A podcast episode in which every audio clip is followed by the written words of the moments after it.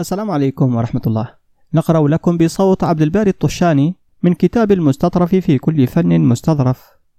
الباب الثالث والعشرون في محاسن الأخلاق ومساويها. قال تعالى لنبيه صلى الله عليه وسلم: وإنك لعلى خلق عظيم. القلم أربعة. فخص الله تعالى نبيه صلى الله عليه وسلم من كريم الطباع ومحاسن الأخلاق من الحياء والكرم والصفح وحسن العهد بما لم يؤته غيره. ثم ما أثنى الله تعالى عليه بشيء من فضائله بمثل ما أثنى عليه بحسن الخلق. فقال تعالى وإنك لعلى خلق عظيم قالت عائشة رضي الله عنها كان خلقه القرآن يغضب لغضبه ويرضى لرضاه وكان الحسن رضي الله عنه إذا ذكر رسول الله صلى الله عليه وسلم قال: أكرم ولد آدم على الله عز وجل، أعظم الأنبياء عليهم الصلاة والسلام منزلة عند الله. أتى بمفاتيح الدنيا فاختار ما عند الله تعالى. وكان يأكل على الأرض ويجلس على الأرض، ويقول: إنما أنا عبد آكل كما يأكل العبد، وأجلس كما يجلس العبد. ولا يأكل متكئا ولا على خوان وكان يأكل خبز الشعير غير منخول وكان يأكل القثاء بالرطب ويقول برد هذا يطفئ حر هذا. وكان أحب الطعام إليه اللحم ويقول هذا يزيد في السمع ولو سألت ربي أن يطعمنيه كل يوم لفعل. وكان يحب الدباء وهو القرع ويقول يا عائشة إذا طبختم قدرا فأكثروا فيه من الدباء فإنها تشد قلب الحزين. وكان يقول إذا طبختم الدباء فأكثروا من مرقها. وكان يكتحل بالإثمد وهو الكحل. ولا يفارقه في سفره. قارورة الدهن والكحل والمرآة والمشط والإبرة يخيط ثوبه بيده. وكان يضحك من غير قهقه ويرى اللعب المباح ولا ينكره. وكان يسابق أهله. قالت عائشة رضي الله عنها سابقته فسبقته فلما كثر لحمي سابقته فسبقني فضرب بكتفي وقال هذه بتلك. وكان له عبيد وإماء لا يرتفع على أحد منهم في مأكل ولا مشرب ولا ملبس وهو أمي لا يقرأ ولا يكتب نشأ في بلاد الجهل والصحارى يتيما لا أب له ولا أم فعلمه الله تعالى جميع محاسن الأخلاق. وكان أفصح الناس منطقا وأحلاهم كلاما. وكان يقول أنا أفصح العرب. وقال أنس رضي الله عنه والذي بعثه بالحق نبيا ما قال لي في شيء قط كرهه لم فعلته؟ ولا في شيء لم أفعله لم لا فعلته؟ ولا لامني أحد من أهله إلا قال دعوه إنما كان هذا بقضاء وقدر.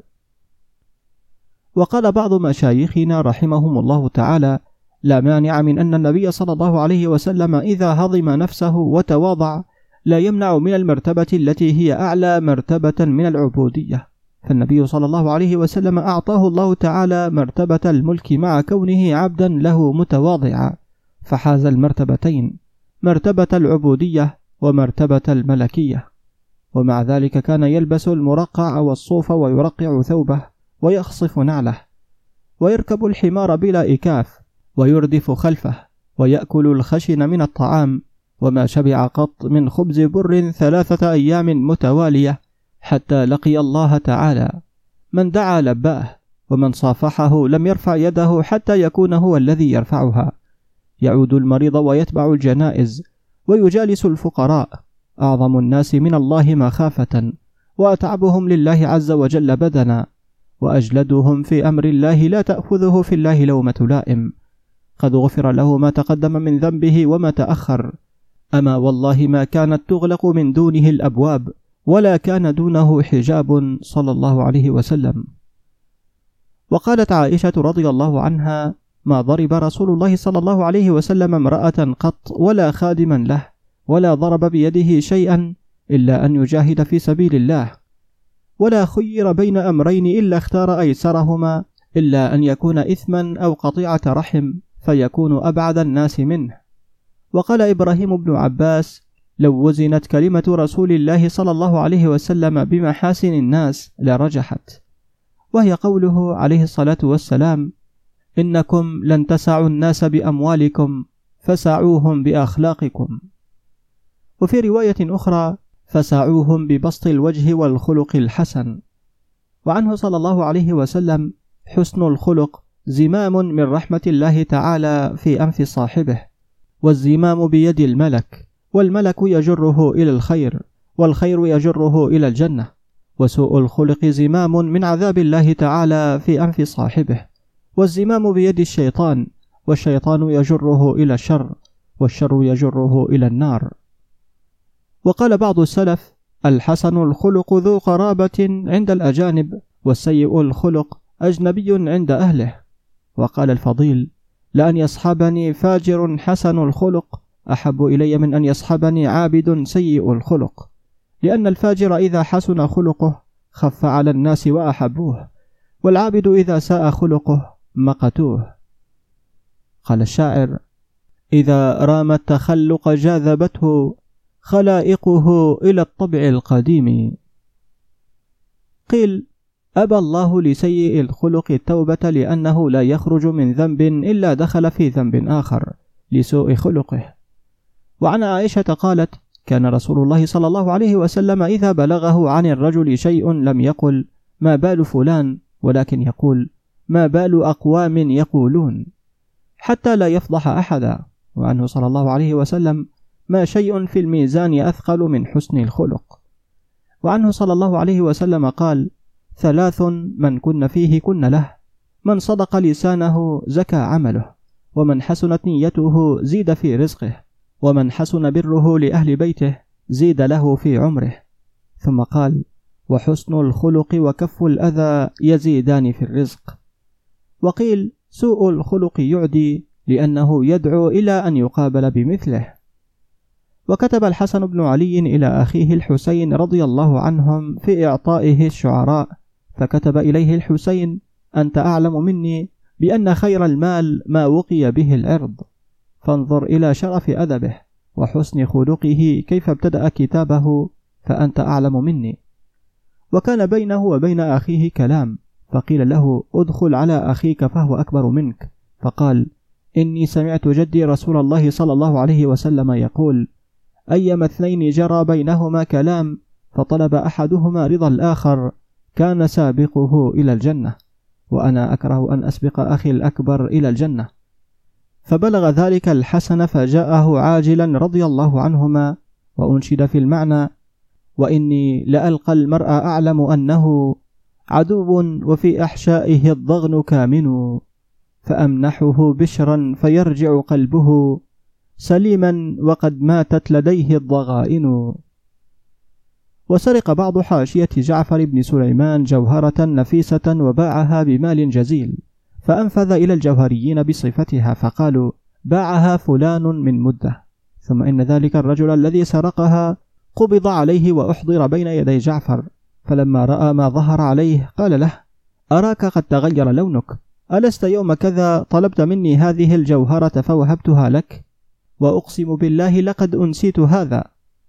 ثم أمر للجوهري بثمنها وقال للرجل خذها الآن حلالا طيبا وبعها بالثمن الذي يطيب خاطرك به.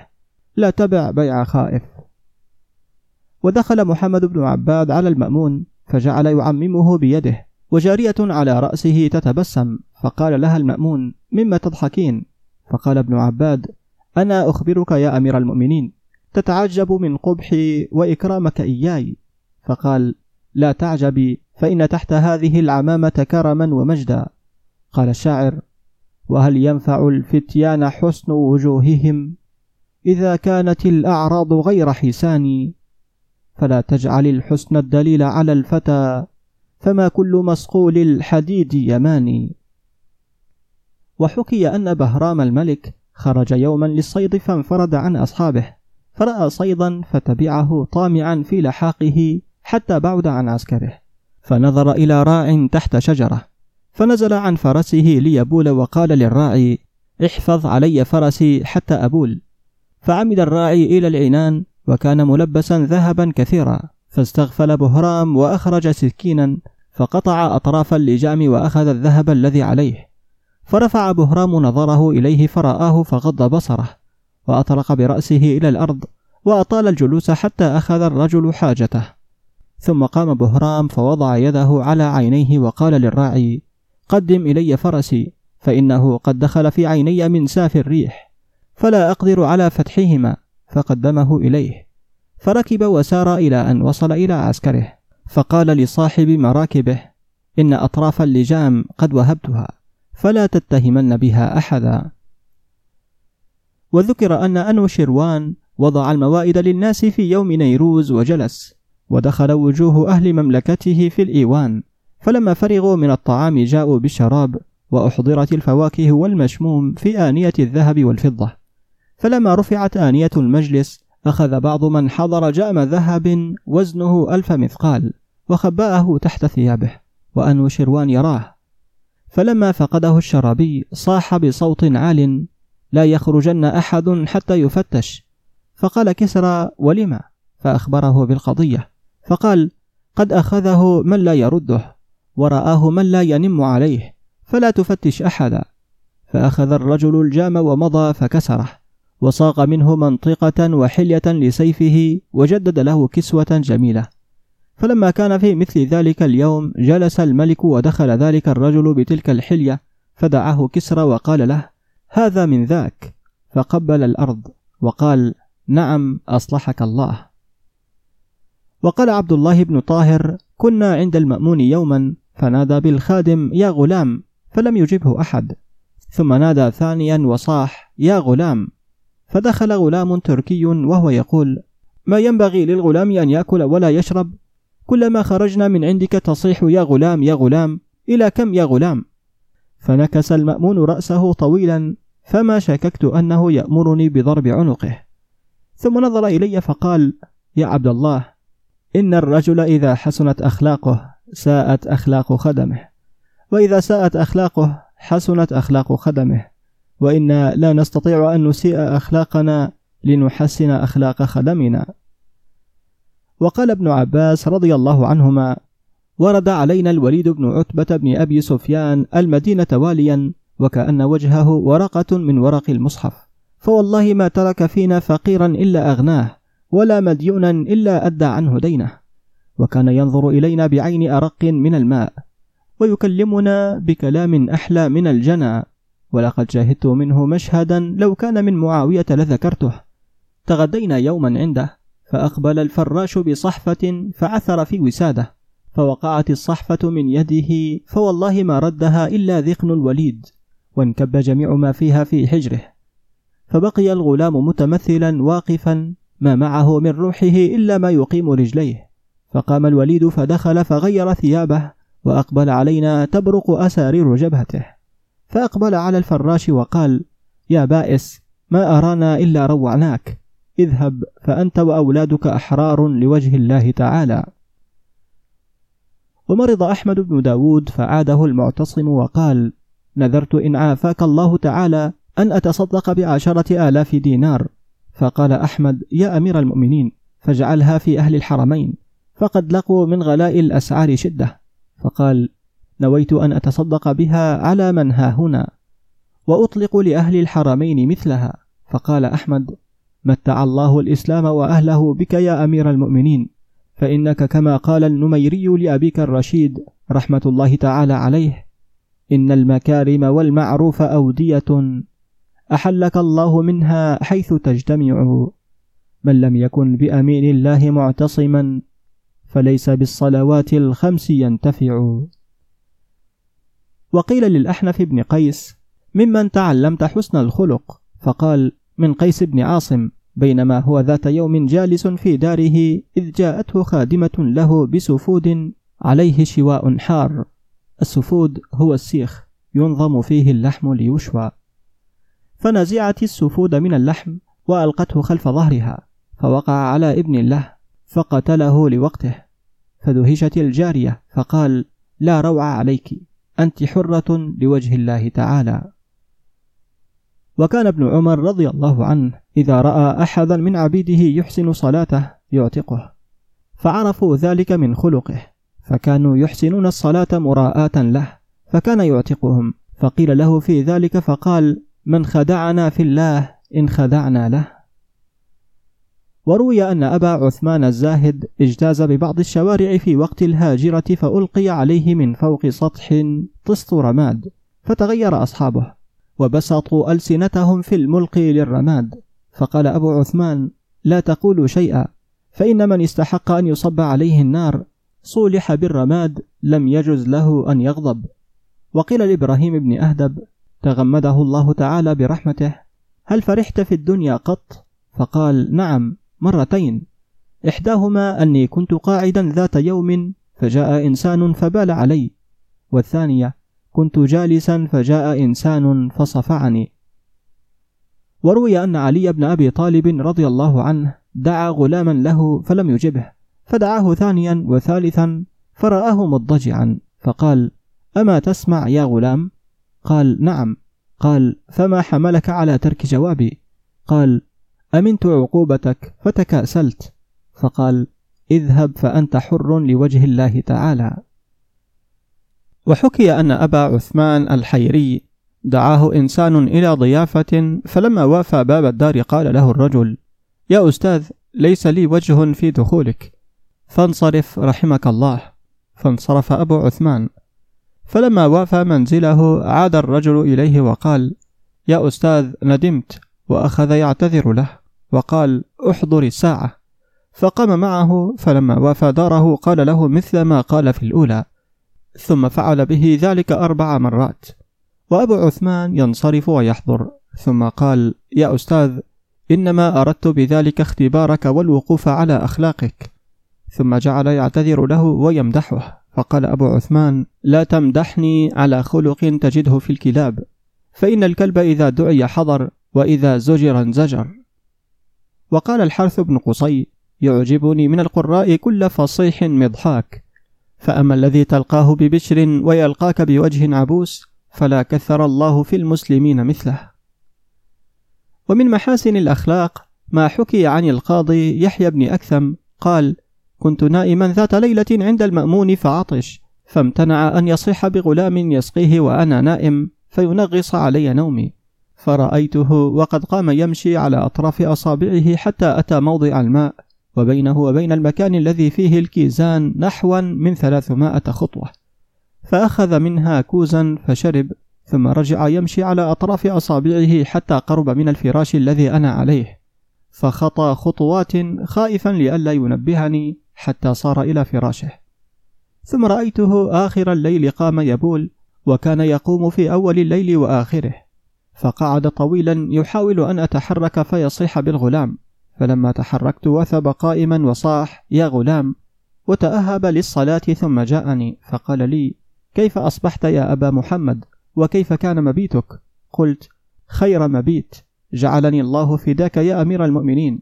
قال لقد استيقظت للصلاة فكرهت أن أصيح بالغلام فأزعجك. فقلت يا أمير المؤمنين قد خصك الله تعالى بأخلاق الأنبياء وأحب لك سيرتهم. فهناك الله تعالى بهذه النعمة وأتمها عليك. فأمر لي بألف دينار فأخذتها وانصرفت. قال وبت عنده ذات ليلة فانتبه وقد عرض له السعال فجعلت أرمقه وهو يحشو فمه بكم قميصه يدفع به السعال حتى غلبه فسعل وأكب على الأرض لئلا يعلو صوته فأنتبه. قال يحيى وكنت معه يوما في بستان ندور فيه فجعلنا نمر بالريحان فيأخذ من الطاقة والطاقتين ويقول لقيم البستان أصلح هذا الحوض. ولا تغرس في هذا الحوض شيئا من البقول. قال يحيى ومشينا في البستان من أوله إلى آخره. وكنت أنا مما يلي الشمس والمأمون مما يلي الظل فكان يجذبني أن أتحول أنا في الظل ويكون هو في الشمس فأمتنع من ذلك حتى بلغنا آخر البستان. فلما رجعنا قال والله لتكونن في مكاني ولا أكونن في مكانك حتى آخذ نصيبي من الشمس كما أخذت نصيبك. وتأخذ نصيبك من الظل كما أخذت نصيبي. فقلت والله يا أمير المؤمنين لو قدرت أن أقيك يوم الهول بنفسي لفعلت. فلم يزل بي حتى تحولت إلى الظل وتحول هو إلى الشمس. ووضع يده على عاتقي وقال بحياتي عليك إلا ما وضعت يدك على عاتقي مثل ما فعلت أنا فإنه لا خير في صحبة من لا ينصف. انظر إلى أخلاقهم رضي الله تعالى عنهم ما أحسنها وإلى أفعالهم ما أزينها. نسأل الله تعالى أن يحسن أخلاقنا وأن يبارك لنا في أرزاقنا إنه على ما يشاء قدير وبالإجابة جدير. ولا حول ولا قوة إلا بالله العلي العظيم. وصلى الله على سيدنا محمد وعلى آله وصحبه وسلم.